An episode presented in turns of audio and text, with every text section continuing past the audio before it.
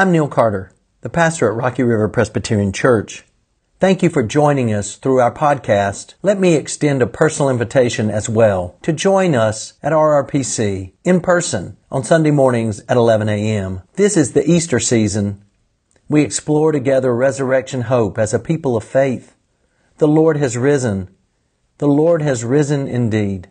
May you be renewed and empowered, comforted and challenged as we listen to and for God's Word together today. Hi, welcome to Rocky River Presbyterian Church and our Wednesday evening devotions. Tonight, we're going to be in Paul's letter to the church at Philippi, or Philippians chapter 3. Philippi was a, a major city in Macedonia, and the church is discussed in Acts chapter 16. This church had a great relationship with Paul and Paul loved them. That's deeply evident in this letter to the church. I would say this is my favorite letter that Paul has written. Um, for this reason, Paul writes this letter while he is incarcerated. He is being taken to Rome to be tried. His future is uncertain, and there are a number of death overtones in this letter. I think that he is going to be executed once he gets to Rome and he's tried. Yet, in the midst of his suffering and his uncertainty, he offers a lot of joy and a lot of rejoicing in this letter. There's a great deal of hope in his message to the church. Listen to some of the things that Paul has to say. Yes, I will continue to rejoice. Rejoice in the Lord always. And again, I say rejoice. Let your gentleness be known to everyone. The Lord is near. Do not worry about anything, but in everything by prayer and supplication, with thanksgiving, let your requests be made known to God. And the peace of God, which surpasses all understanding, will guard your hearts and minds in Christ Jesus. Those are amazing verses from someone who is in prison on his way to an uncertain future. And now, here the verses from chapter 3 that we're looking at tonight, verses 13 and 14.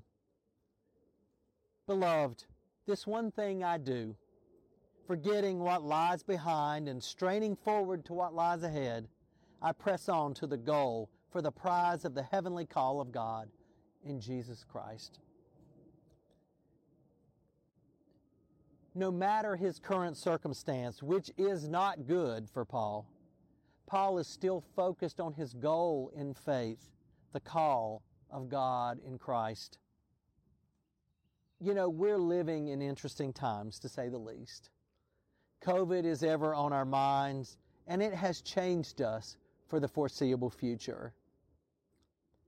Politics are in our face all the time now. You can't watch television without seeing at least five commercials in a row. Even still, here is the good news for us today from the book of Philippians. As individuals and as families and as a church, a congregation, we are called to the good news in Christ. We are called to go forward and press on. As a pastor, I don't know what you're going through today.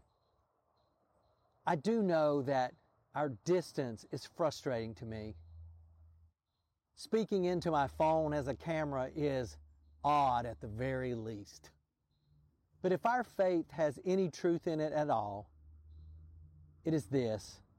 Even amidst our current situation, we leave behind our yesterdays and we look forward and keep going to the future, pressing on, whatever that may look like.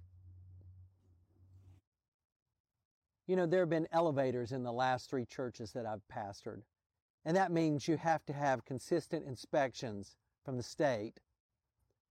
So I've seen those guys come and go, those elevator inspectors, all these years.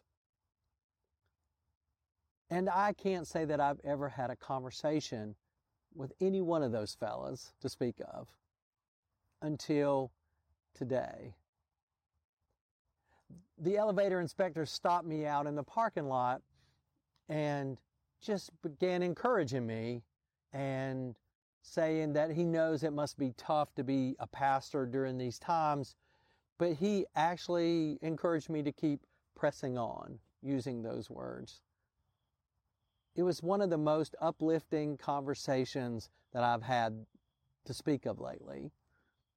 You know, that conversation probably never would have happened had it, we not been in the current state we are in. It's a small thing, but it's not such a small thing after all. It's a still small voice speaking to me to keep pressing on. And my hope for you is that during these interesting times, you'll have an opportunity to hear that small voice speaking to you too, to keep pressing on. The one thing I do, forgetting what lies behind and straining forward to what lies ahead, I press on toward the goal for the prize of the heavenly call of God in Christ Jesus. I hope you press on to that heavenly call. Thanks be to God. And thank you for being with us tonight at Rocky River Presbyterian Church for our Wednesday evening devotional time. Remember, be safe and be well and keep pressing on to be the church.